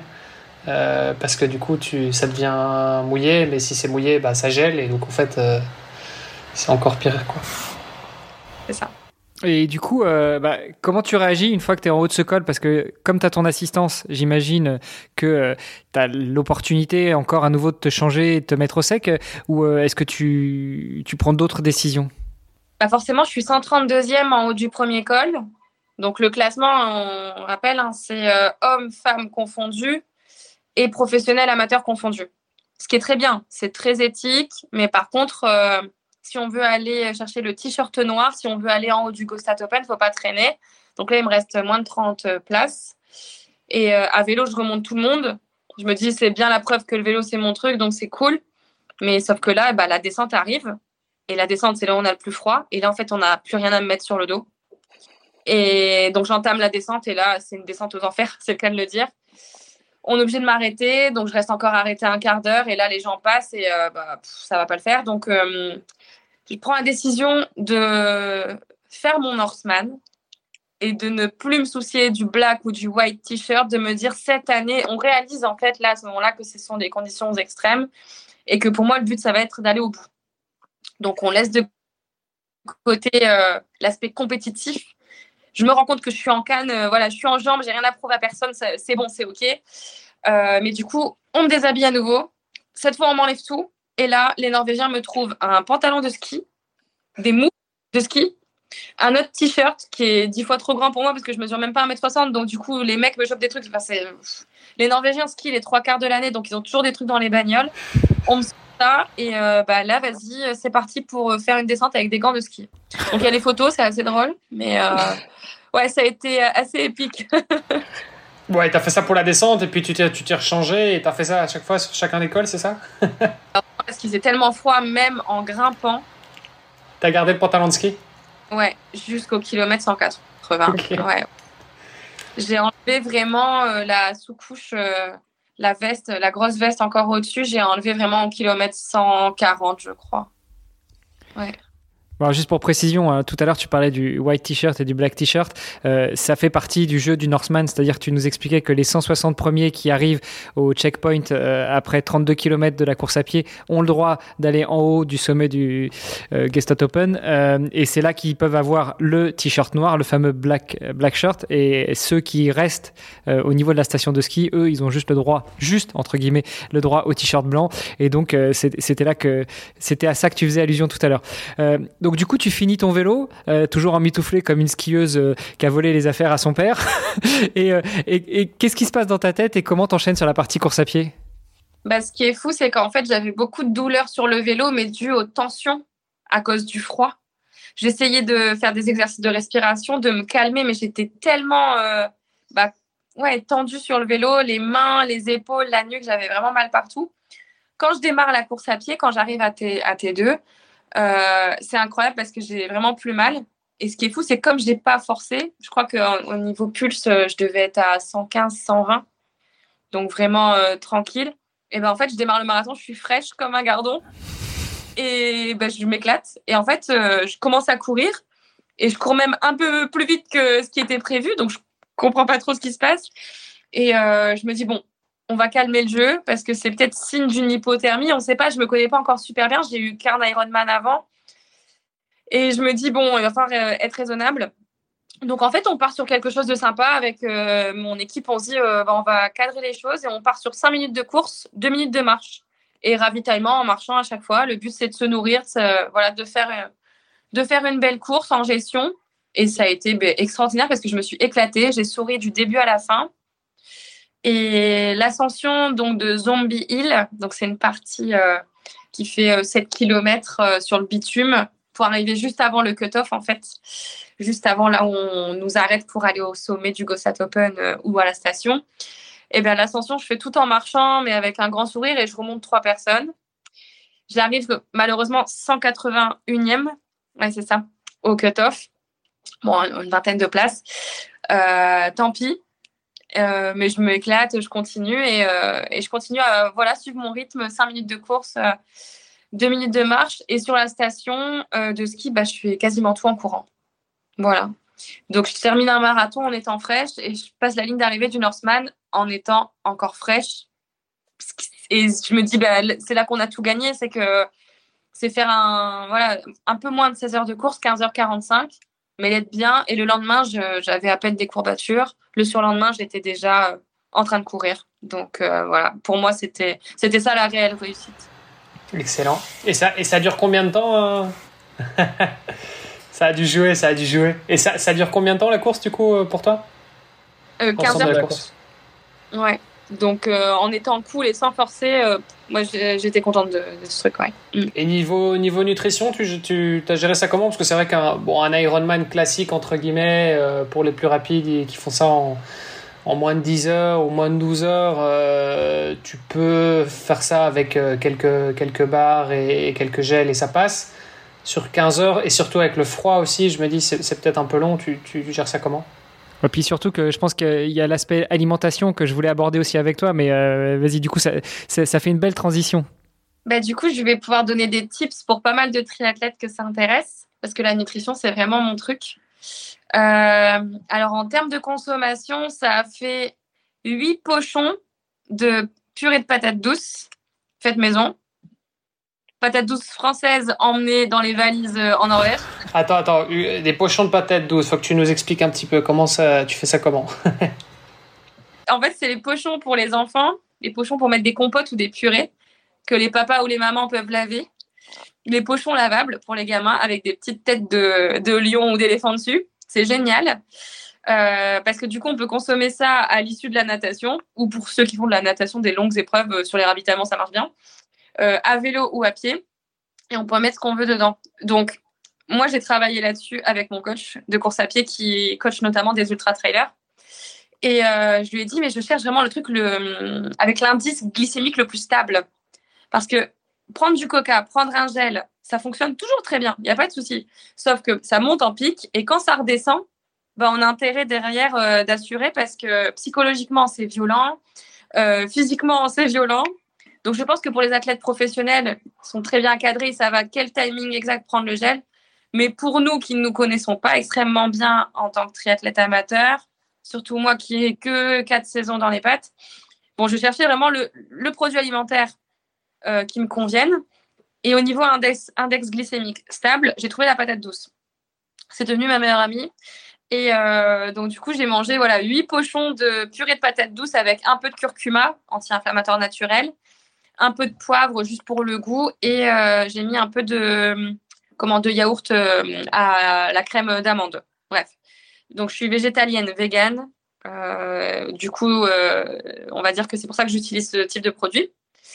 un truc qui risque de vous faire rire, que j'ai testé sur une course avant le Northman, j'ai mangé donc des sandwichs, énormément de sandwichs, 10 sandwichs, je crois, de houmous et de guacamole. Voilà. Pareil, c'est assez. On se fait plaisir. ah, bah ça, c'est clair. Je suis pas là pour souffrir. euh, non, mais ce que, ce que tu disais tout à l'heure, effectivement, c'est ce qu'on appelle euh, l'hypoglycémie réactionnelle. Donc, euh, gros shot de, de, de, de sucre. Euh, et puis après, bah, forcément, ça nous, ça, ça nous retombe dessus. Donc effectivement, en général, quand on commence avec des sucres rapides, bah, il, faut, il faut continuer, sinon, sinon on a ce risque-là. Et il faut être capable de le continuer sur, du, sur toute la course, donc c'est pas forcément évident. Euh, les petits pochons, moi, alors moi j'ai exactement les mêmes. Moi c'est pas des petits lions, c'est des petits pandas, euh, mais j'ai les mêmes. C'est très pratique parce que c'est réutilisable aussi, donc c'est pas plein de déchets, etc. Donc c'est cool, ça va dans le lave-vaisselle. Euh, mais moi je les utilise pour de la compote. Donc je fais mes petites compotes pommes, poires, bananes et je mets ça là-dedans. Mais la patate douce, ça j'avais pas testé. Patate douce yaourt, voilà, je je checkerai ça, ça me ça me euh, ça m'intrigue. Il faut que je teste. Voilà. Donc, ça, ça a été assez simple. Hein. Du coup, euh, j'ai tourné avec ça. Euh, ça fait déjà pas mal euh, parce que ma mère, du coup, me coupait les sandwichs en tout petits morceaux, me le mettait dans une espèce de petit plastique et hop, ça partait sur la pochette sur le vélo et je consommais. Donc, imaginez juste avec les gants de ski, la mâchoire gelée par l'hypothermie en train d'essayer. Mais bon. Et ouais, parce que juste, ouais, ah, ouais après voilà, c'est parce que tu avais l'assistance évidemment. C'est vrai que ton, ton, ton sandwich, euh, ton sandwich hummus euh, guacamole là, à mon avis, c'est euh, c'est plus compliqué sur format Ironman quoi. Bah, je pense que Ouais, je pense que sur Ironman ça passe bien, mais sur un Ironman où il fait pas trop chaud, quoi, parce que le, le guacamole ça peut encore tenir, mais le houmous ça, ça tient pas la chaleur. Hein. Puis surtout, euh, même si tu le mets dans les special needs, si ça passe 5-6 heures sur la table, c'est peut-être pas l'idéal. C'est ça. non, et puis je pense que t'as pas le même. Enfin, c'est pas la même. Euh, t'as pas, pas ce besoin-là non plus, je pense. Euh... Enfin, j'ai l'impression. Après, ça dépend peut-être d'une personne à l'autre, mais euh, j'ai l'impression que sur Ironman, tu, tu, tu, parviens à tenir quand même. Moi, ce que je fais pas mal, c'est les, les pains de figues. Et ça, en niveau calorique, c'est vachement bien. Et, et, ça passe, passe bien. C'est des figues avec des amandes un peu compactées. Enfin, bref. ok. Et il y avait d'autres trucs en plus niveau nutrition? Vas-y, vas-y, raconte. Avoir une bonne récup derrière. Hein. Honnêtement, je pense que l'alimentation, ça sert pour la course, mais ça sert surtout pour, euh, pour l'après. Et moi, je vois toujours long terme. C'est bien de faire un Ironman, euh, d'être qualifié pour, euh, je ne sais pas, pour Kona ou pour les championnats du monde de 70.3. Franchement, bravo. Hein. Mais si après on est en vrac et qu'il faut 3-4 mois pour s'en remettre ou qu'on blesse, je sais pas. C'est ma vision des choses, elle est très personnelle. Moi, mon but, c'est de pouvoir courir avec mes enfants, mes petits-enfants, si j'ai la chance d'en avoir un jour, ou du moins de pouvoir courir très très longtemps. Et du coup, l'alimentation, j'ai vraiment, enfin, c'est vraiment le truc euh, sur lequel je, je, fais très attention, notamment l'hydratation. Euh, j'ai, je sais pas, mais ouais, ça doit faire euh, 12 euh, sur le, sur le Northman, je dois être à 12 bidons, je pense. Ouais. De, de boissons. Donc, euh, j'évite les trucs chimiques. Donc, moi, en fait, ça tourne à la Saint-Yor voilà, c'est une marque, mais bon, on va dire euh, une eau assez riche en minéraux, Saint-Yor, et euh, je coupe avec du jus de raisin. Donc euh, voilà, c'est pareil, hein, c'est la version hippie low cost du triathlète parce que moi, me mettre des mille et des cents dans des produits, je sais pas d'où ça vient, ça m'intéresse pas trop. Payer des marques, franchement, ça m'intéresse pas non plus. Donc ouais, je... c'est un nutritionniste belge qui m'avait conseillé de faire ça, et honnêtement, ça va bien. Qui t'avait conseillé le jus de raisin? Comment Qui t'avait conseillé le jus de raisin Jus de raisin Saint-Yor, ouais. Okay. Trois quarts. et un quart de jus de raisin, trois quarts de gazeuse. Il y a, je pense qu'il y a un débat, il y a un débat là-dessus parce que les, il me semble que le, le jus de raisin c'est très chargé en antioxydants et que justement les antioxydants en fait il faut éviter pendant l'effort. Mais bon, voilà. Faut, faut voir ce qui nous convient surtout. C'est vrai que tout est toujours discutable. Après, on peut couper peut-être avec d'autres jus, avec d'autres euh, voilà, d'autres produits sucrés euh, pour mélanger. Moi, je prends aussi des électrolytes. Je varie en fait sur le vélo. Je mets deux bidons différents. Un euh, ceinture jus de raisin et puis l'autre de l'eau avec des pastilles d'électrolytes. je mets un petit peu de un petit peu de sirop. voilà, des trucs qui restent à peu près naturels, à peu près. Moi, j'ai la version euh, ceinture et, jus de pomme, plus que jus de raisin. Et euh, deux tiers, un tiers. Voilà. Bon, écoute, c'est. On, on, est dans le mode triathlète low cost euh, si tu veux, mais euh, je sais pas si c'est low cost. Non, mais c'est fait... pas forcément low cost, c'est aussi juste naturel. maison, tu vois, naturel. ouais, c'est clair. Et ça, et ça a du sens. Hein. Et, et, et, toi, tu es, tu disais, tu es, es, vegan. ça fait depuis, depuis toujours ou depuis que tu t'es mis au sport? Euh, alors, végétarienne depuis l'enfance, depuis l'âge de 3 ans. J'ai eu une chance immense d'avoir des parents compréhensifs. Quand j'ai exprimé, comme beaucoup d'enfants, hein, j'ai exprimé le fait de ne pas vouloir manger les animaux, mais ils m'ont écouté. Ils m'ont dit euh, Ok, tu veux pas manger d'animaux, bah, on, on, va faire en sorte que tu n'en manges pas. Et euh, j'ai eu beaucoup de chance parce que souvent les parents forcent.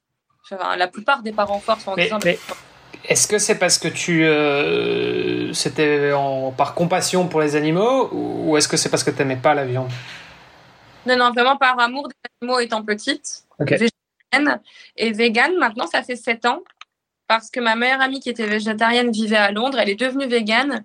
Et euh, la première chose que j'ai fait euh, quand j'ai appris ça, je pense que comme toute bonne idée, on commence par la démentir. Je lui ai dit, mais t'es complètement folle, on galère déjà assez à être végétarienne en France. Euh, il y a sept ans, c'était encore un petit peu compliqué. Toute ma vie, ça a été compliqué. Là, maintenant, depuis que c'est devenu une mode, je surfe là-dessus parce que je, trouve plein de trucs super fun.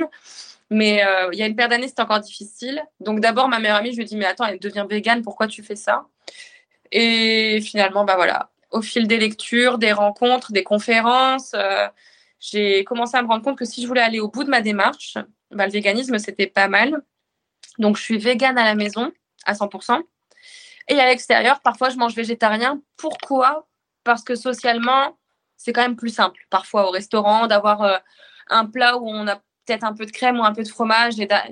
J'évite de faire suer le monde avec mon régime alimentaire parce que je pense que c'est en amenant les choses de manière euh, apaisée qu'on arrive à diffuser des, des, meilleures idées et, l'envie de changer.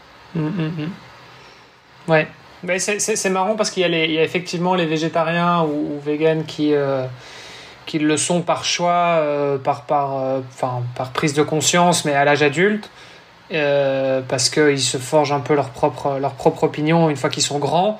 Et puis il y a les, végétariens d'enfance, entre guillemets. Moi, c'était le cas aussi. Pareil, quand j'étais enfant, j'aimais. Enfin, oui, je n'aimais pas forcément l'idée de, tuer des animaux, mais c'était surtout que ça me, ça me répugnait un peu, tu vois, de me dire, je vois une carcasse en fait d'un animal, je voyais un poulet, pour moi c'était une poule morte, tu vois tu l'avais enlevé les plumes et tu l'avais enlevé la tête, mais c'était une poule morte. Euh, je me disais, en fait, je vais, je vais manger un truc mort. Enfin, ça me, ça, ça me répugnait un peu. Et j'ai même de goût, je trouvais ça, je trouvais ça bizarre et tout. Euh, et puis euh, depuis, bon, j'ai fait un peu le chemin inverse. J'ai, je suis devenu un peu plus flexible et j'ai commencé à manger de la viande, mais même, même si je suis pas, ouais, non, je suis pas bouché quand même. mais, mais tu vois, je passais de la, de la finance à boucher. non, non, non, du tout. Mais, mais bon, après, c'est vrai que je. je enfin, jamais été un grand mangeur de viande non plus. Et c'est une question aussi que je me suis beaucoup posée. Est-ce que finalement, le fait d'être végétarien, d'être vegan, est-ce que ça a un impact sur, euh, sur ta performance euh, sportive? On en parlait encore avec Hermano et, Isabelle Morin, qui est nutritionniste à la clinique du coureur euh, il n'y a pas longtemps sur, sur un épisode du podcast. Et voilà, elle disait qu'il n'y avait pas de preuves scientifiques à ce niveau-là. Pourtant, il y a quand même beaucoup d'athlètes aussi qui, qui promeuvent justement le, le, véganisme. Donc, bon, voilà, je crois qu'encore une fois, il y a un débat là-dessus. Euh, mais après, je pense que le fait de. Le gros avantage de ne pas manger de viande, de produits animaux, c'est qu'effectivement, tu te sens quand même un peu plus, euh, un peu plus léger et t'as moins de c'est beaucoup de toxines finalement la viande hein. donc euh, souvent t'arrêtes de manger de la viande t'as moins de, des, petits boutons des petits trucs enfin tu vois tu te sens tu, tu sens que t'as as moins de toxines et, encore une fois c'est pas noir ou blanc tu peux aussi comme tu dis tu vois être un peu plus flexible dans les occasions par, par, parce que tu socialises ça t'empêche pas de, de, voilà en fait si tu manges 80% euh, du temps moins de, ou 80% moins de, de viande que, que, la moyenne des gens, bah en fait, t'es pas complètement vegan ou végétarien, mais, euh, mais c'est déjà énorme, quoi. Oui. Je pense que tant qu'on essaye de manger de la qualité, parce que c'est ça aussi, il y a viande et viande. Les gens qui aiment manger de la viande, comme on voit chez nous euh, en Normandie, euh, de la viande locale, des éleveurs locaux, euh, éthiquement, il y a quand même une démarche qui est totalement différente que celle du fast-food. Donc, euh, quand je dis que je suis très ouverte d'esprit, c'est que moi, ça me dérange pas du tout les gens qui consomment ce genre de viande, même si moi, ça m'intéresse pas parce que j'ai cette voilà cette démarche un peu euh, euh, voilà de l'amour de l'animal. Je me sens pas capable de le manger. Ça me dérange pas d'être à table avec des gens qui qui se régalent parce qu'ils mangent quelque chose de, de très bonne qualité ou en plus les animaux ont quand même été assez bien traités durant au moins leur vie. Voilà, il y a y a toujours des on peut toujours tempérer tempérer tout ça. Après, euh, en effet, au niveau sportif, je pense qu'il y a pas mal de choses. Euh, tout ce qui est euh, acide, euh, forcément, ça a un impact sur la performance sportive. Donc, quelqu'un qui n'est pas végétarien, mais qui mange très peu euh, acide, qui va manger énormément de fruits et légumes, peut-être que pour lui, ça va mieux se passer que pour un végétarien qui mange 2 kilos de tomates par jour et qui, du coup, est rempli d'acidité. Enfin, je sais pas, je prends des exemples extrêmes. Je pense que ça dépend. Euh, ça dépend aussi du métabolisme de chacun. Donc, il n'y a pas de règles. Tant qu'on se sent bien et qu'on essaye au moins de varier son alimentation, c'est déjà pas mal. Ouais, bon, en tout cas, moi, c'est un, un, régime qui me parle bien. Les sandwichs euh, au mousse avocat, là, je trouve ça. ça, me, ça me parle. ouais, ça, ça, me donne des idées pour, euh, pour ma traversée de la France. Je pense que je vais demander à mon coach aussi de me faire des sandwichs comme ça parce que c'est souvent, c'est souvent ce que j'ai envie de manger, moi. Euh, Vas-y, Olivier, tu voulais Et du coup, tu as un nutritionniste qui te suit pour ça? Ou bien euh, c'est toi qui te renseignes un peu, tu es curieuse et, tu fais ça toute seule J'ai été suivie les deux premières saisons par Pierre Garin, qui est un nutritionniste belge, qui est également naturopathe et phytothérapeute, qui fait du triathlon. Et euh, il m'a vraiment, enfin, il m'a appris vraiment toutes, euh, toutes les bases dont, sur lesquelles je, je me repose aujourd'hui. Euh, en plan alimentaire pendant un peu plus de six mois. Le seul souci du plan alimentaire, c'est que c'est quand même très contraignant euh, socialement. Par contre, ça fonctionne.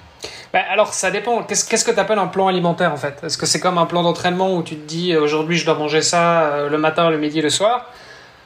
C'est ça. Ok. okay. C'est que je savais ce que je, je, pouvais te dire ce que je vais manger euh, dans deux mois, euh, tel jour. Ok. Parce que il y a des approches différentes, mais enfin, moi j'ai été euh, accompagné par, par Valentin Lacroix, par exemple, qu'on a reçu sur le podcast et qui a, qui a coécrit le livre aussi, euh, Devenir triathlète. Lui, il me, il me mettait aussi des, enfin, un plan alimentaire, mais c'était pas, pas à ce point-là. Enfin, je veux dire, c'était le matin, euh, en gros, t'évites euh, évites tout ce qui est euh, glucides, à moins que tu aies un entraînement le matin à jeun et que du coup, bah, là, tu peux prendre des glucides juste après, mais sinon, t'évitais en gros. essaye systématiquement sur le coup de 10-11 heures d'avoir un petit encas, des fruits secs, etc. Euh, salade poisson euh, le soir, euh, mais t'évites t'évites quand même la viande le soir parce que pour la digestion c'est pas bon. Enfin tu vois c'était plus des, des, grandes guidelines entre guillemets et te dire bah voilà si t'as un gros entraînement bah essaye de doubler la portion de, de protéines et, et de glucides juste après pour la récupération. Mais c'était c'était assez général. Après j'avais une liberté encore de me dire bon en fait je, je, peux je peux composer un petit peu et je pouvais être un peu créatif aussi dans les dans les recettes. Donc je pense que c'est des approches aussi un peu différentes quoi. Ouais, c'est vrai que c'est pas mal et c'est moins contraignant. Après, moi, j'ai vraiment poussé la démarche. J'ai voulu vraiment tout faire à fond les deux premières saisons. Et ça a été aussi dans ce, cette nécessité d'être accompagnée de manière très précise. Je pense que ça m'a permis de, me développer rapidement au niveau sportif. Par contre, après, voilà, après avoir euh, touché les extrêmes dans toute cette démarche, j'ai voulu rééquilibrer et être un peu plus naturelle. Donc euh, là, aujourd'hui, je, me débrouille. Je continue à lire énormément sur tout ce qui est nutrition, alimentation au sens large, surtout euh, par rapport au véganisme, pour essayer de trouver des produits, enfin, des combinaisons d'aliments euh, divers et variés. Je mange cru assez souvent, au maximum possible, on va dire. J'ai travaillé un peu sur des phases de jeûne aussi. Enfin, voilà, j'essaye d'expérimenter des choses. En pleine saison, j'évite. Mais euh, bon, l'hiver, je m'amuse à faire euh, certains, certains tests. Et je pense qu'on a toujours à apprendre sur la nutrition. Bon, écoute, c'est intéressant. Euh, là aussi, il faudra qu'on en parle. Moi, j'ai un challenge à la maison, c'est que euh, avec euh, bon maintenant plus que deux enfants qui sont avec moi, mais sinon on en a quatre. chacun a ses allergies. Mon épouse a ses allergies. Moi, je suis vegan depuis deux ans et demi, donc c'est un petit peu compliqué de préparer les assiettes. mais par rapport justement à, ton accompagnement et à ton suivi d'entraînement et à ton, ton alimentation, comment est-ce que tu gères les apports au quotidien? Là, tu nous as dit que les deux premières saisons, tu étais accompagné avec un, un plan alimentaire. est-ce qu'il allait de pair avec tes entraînements et, euh, et, comment tu suis en fait ta consommation euh, calorique? Alors consommation dans le sens euh, ce que ce que tu ingères, mais aussi consommation dans le sens ce que tu ce que tu crames en termes de, de calories au jour le jour. Est-ce que tu tiens un journal alimentaire? Est-ce que tu, tu calcules toutes les calories que tu brûles avec tes entraînements et avec ton quotidien? Comment ça marche? Alors les deux premières années, c'était exactement ça. J'avais ce suivi que j'envoyais du coup au nutritionniste et euh, en fonction des entraînements prévus, on régulait de semaine en semaine, en fonction des compétitions qui venaient, etc. Euh, je devais me peser aussi fréquemment. On prenait également les plis de peau pour voir en termes de masse grasse où j'en étais. Et en fait, euh, au bout de deux ans, j'ai saturé. J'ai dit non, non, mais là, c'est très contraignant et je n'ai plus envie.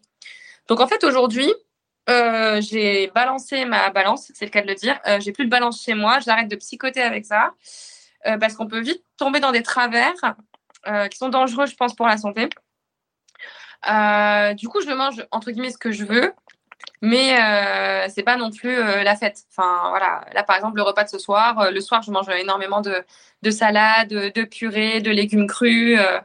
voilà, là, ce soir, j'ai mangé de la salade de la mâche avec euh, des betteraves et un peu de purée euh, de potimarron. Voilà, rien de, rien de, rien de fou, mais j'essaye de, de, manger énormément de fruits et légumes. Je pense, bah, maintenant, c'est quasiment ouais, plus de 80% de mon alimentation. Euh, pas mal de légumineuses. Et après, je pense qu'on fait tout un mythe sur les protéines et qu'il faut quand même relativiser un peu sur la consommation, surtout sur les, les sports d'endurance. Pour tout ce qui est puissance, développement de masse musculaire, je l'entends. Mais euh, pour les sports d'endurance, je pense que juste avoir son quota minima par jour, ça suffit. Donc euh, oui, évidemment, je consomme du tofu, évidemment, je consomme euh, voilà tous ces tout ce, type de produits, mais des protéines, on en trouve un peu partout. Donc une astuce, par exemple, le matin, je prends des yaourts au soja, je mets des graines de chia en plus dedans.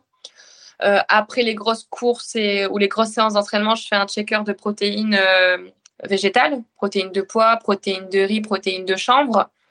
J'essaye de manger bio, mais après, pareil, le bio, c'est toujours un débat. Est-ce que tout est vraiment bio? Est-ce que tout est vraiment bon? J'en sais rien. En tout cas, j'essaie de faire au moins du circuit court.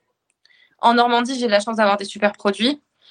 Donc voilà, on va dire qu'aujourd'hui, clairement, j'ai arrêté de me prendre la tête parce que, mon Dieu, qu'on se... Nous, les triathlètes, on adore cette complexité, on adore euh, vraiment aller chercher euh, au, plus complexe. Et pourtant, juste revenir aux bases, à l'essentiel, manger beaucoup de fruits et légumes, mettre de la couleur dans son assiette, boire beaucoup d'eau, c'est déjà pas mal en fait. Euh, ça fait le boulot.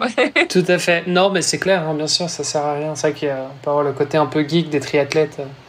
Mais bon, après, parfois, tu as des. As des euh, Un Frédéric Van Lierde, euh, champion du monde Ironman en 2013, qui te dit euh, Moi, euh, avant la course, c'est une grosse assiette de riz avec du ketchup.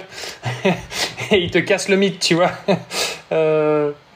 donc, donc, voilà, encore une fois, bon, c'est à chacun un petit peu son. à chacun de trouver un petit peu sa, sa formule à soi.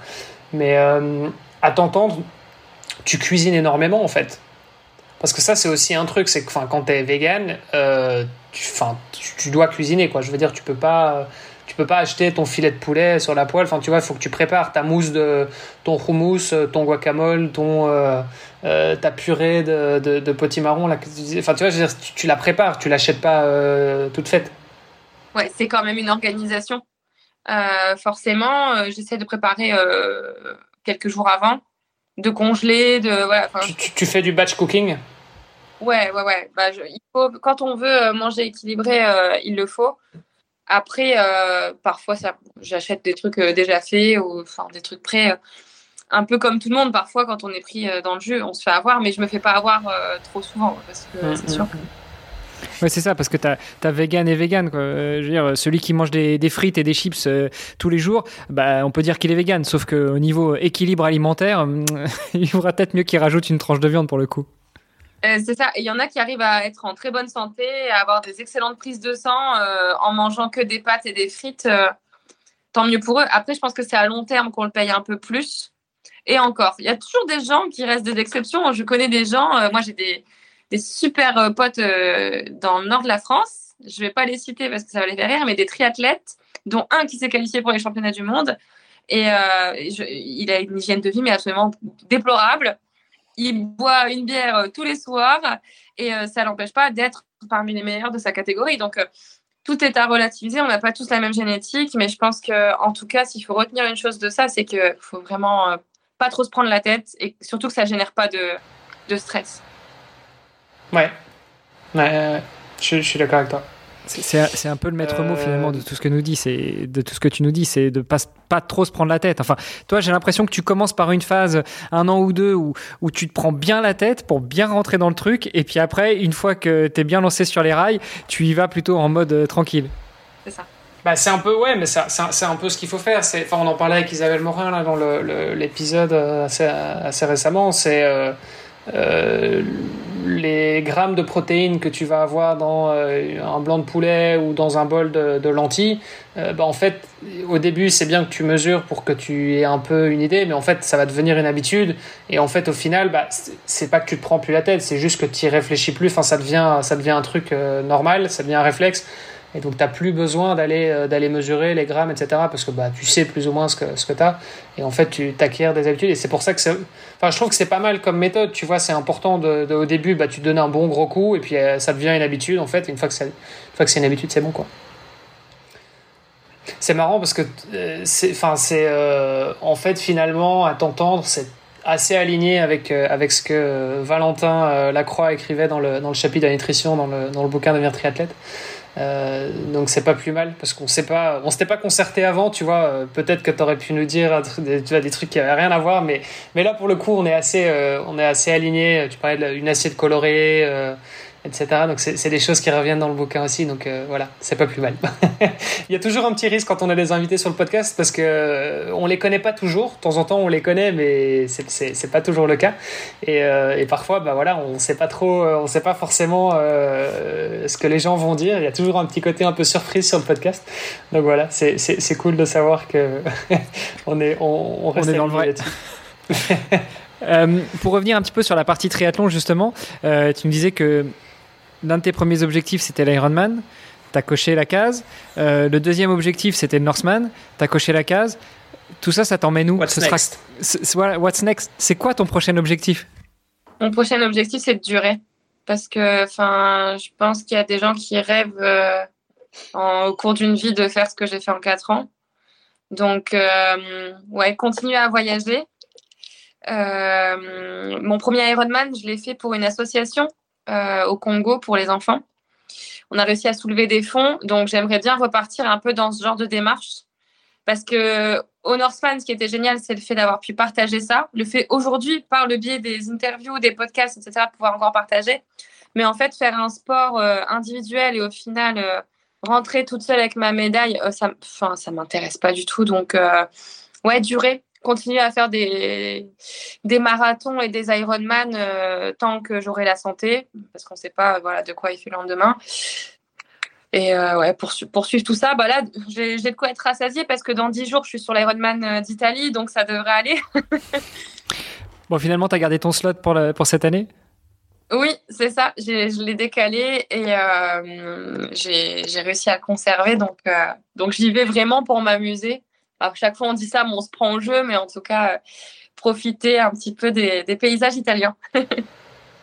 C'est pas mal, ça rebondit, ça rebondit pour le coup avec l'épisode euh, de, Marine Leleu euh, qu'on a enregistré récemment aussi, où elle disait justement, bah, j'avais fait l'enduroman à 26 ans et après, bah, il y avait plus grand chose. Enfin, tu vois, je veux dire, j'avais plus vraiment le, next step entre guillemets parce que, une fois que tu as fait l'enduroman, c'est vrai que c'est difficile d'aller chercher un truc encore un peu plus balèze que ça.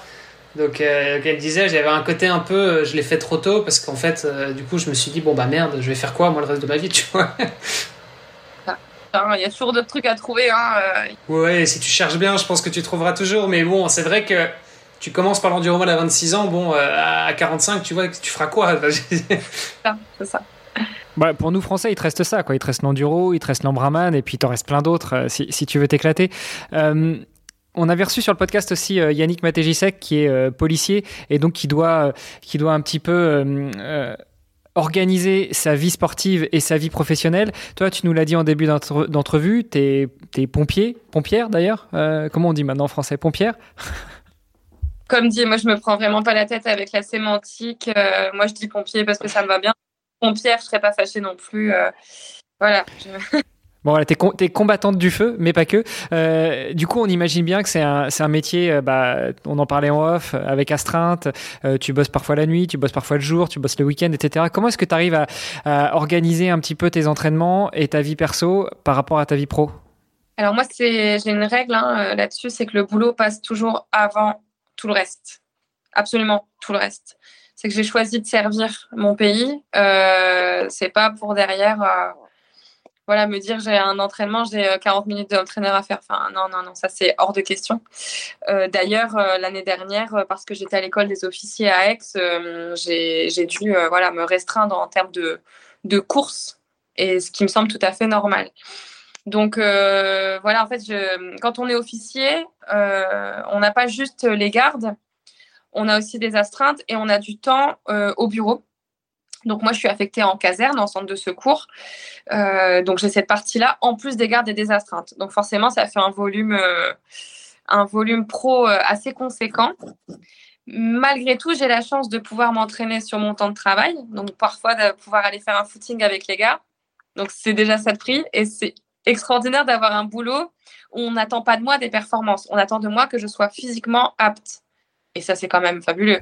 Enfin, des fois, quand je m'entraîne avec mes collègues, je me dis, mais vous voyez, là, c'est extraordinaire ce qu'on fait. On, on, se doit d'être en forme, on se doit d'être voilà, prêt physiquement. Euh, et ça a ses avantages. Euh, donc, du coup, mon organisation, c'est que bah, parfois, il faut passer des séances très tôt le matin, euh, souvent sur la pause déjeuner et en fin de journée, en plus des séances que je peux passer éventuellement avec les collègues. Donc c'est une organisation qui est rigoureuse. Euh, voilà, par rapport aux gens qui vont être coachs sportifs, qui vont pouvoir moduler, être très flexibles. Euh, moi, c'est pas possible. Et derrière, si on me dit bah demain il y a une cérémonie euh, ou il y a je ne sais pas quel, quel autre événement, euh, bah, si j'avais prévu dans le plan d'entraînement de faire 5 heures de vélo, euh, bah, on s'assoit dessus et on réglera ça plus tard. Voilà. Tire à rouler le soir, quoi. c'est ça. J'imagine que c'est pareil si t'es d'astreinte et que t'es appelé, quoi.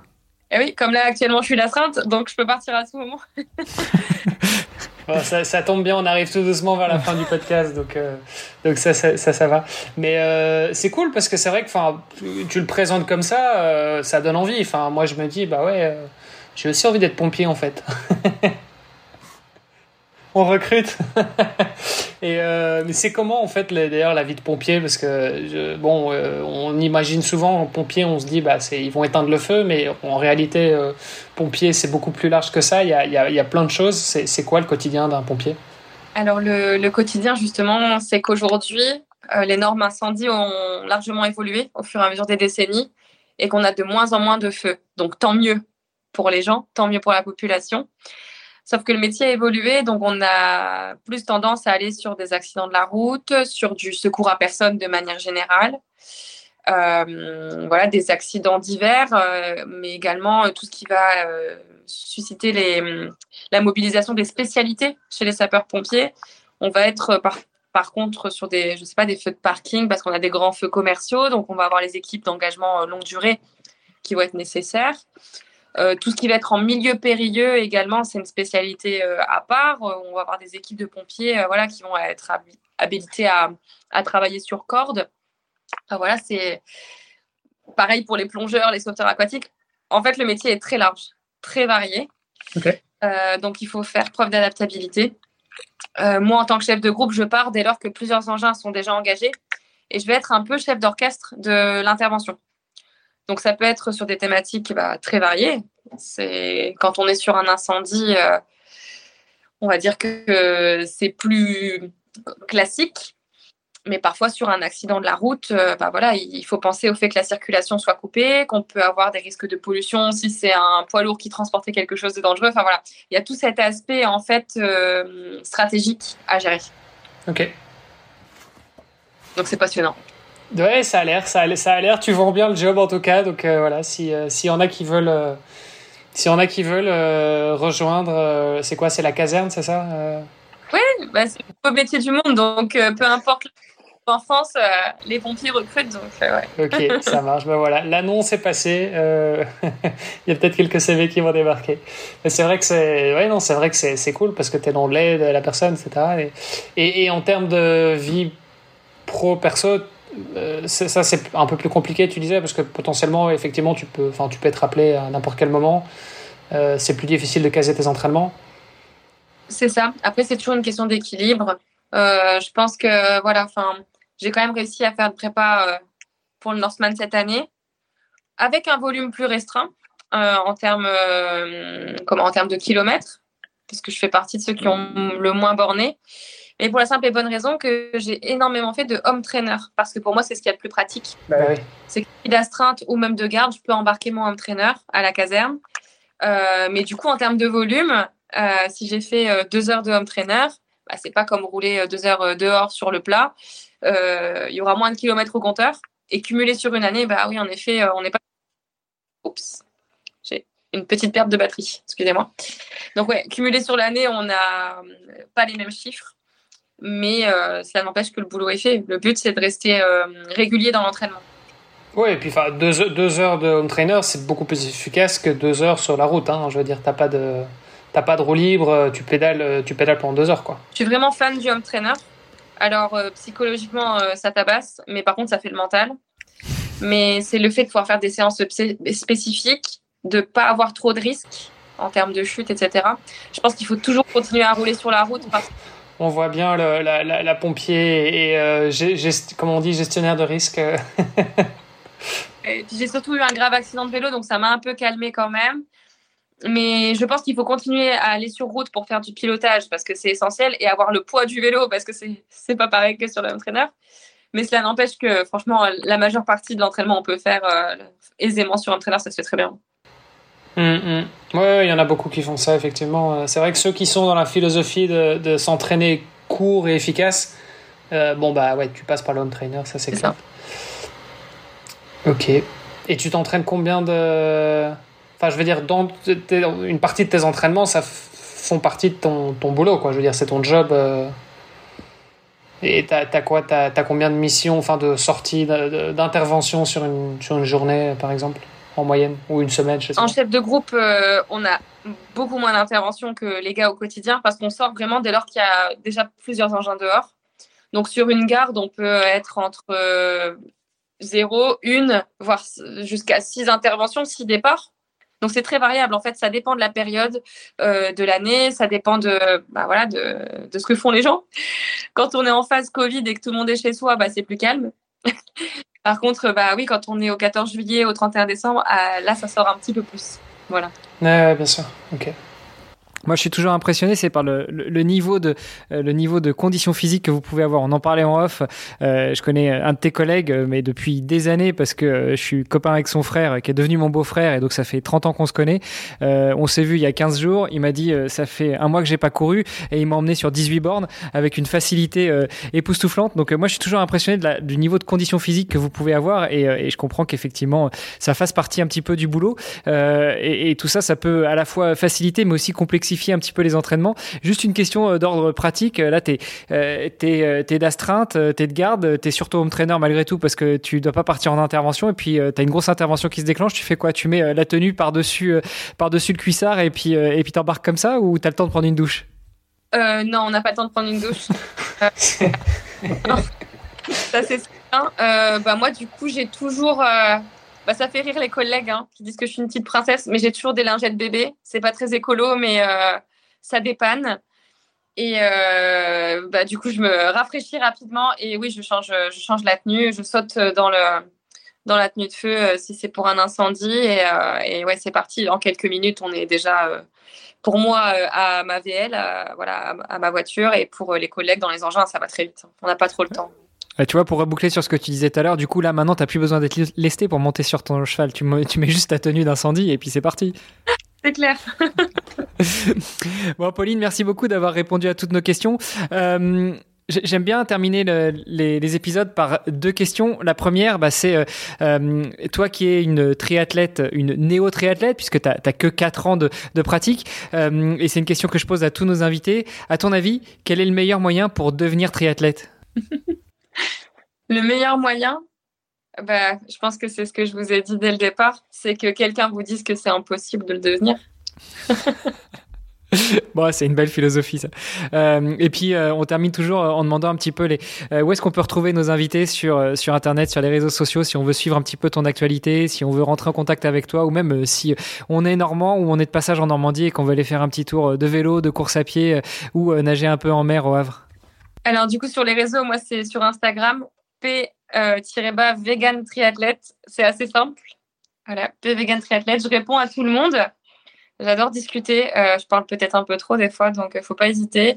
Et que ce soit en Normandie, en Corse, dans le nord de la France, euh, enfin peu importe, ou même sur une course, faut pas hésiter à m'écrire.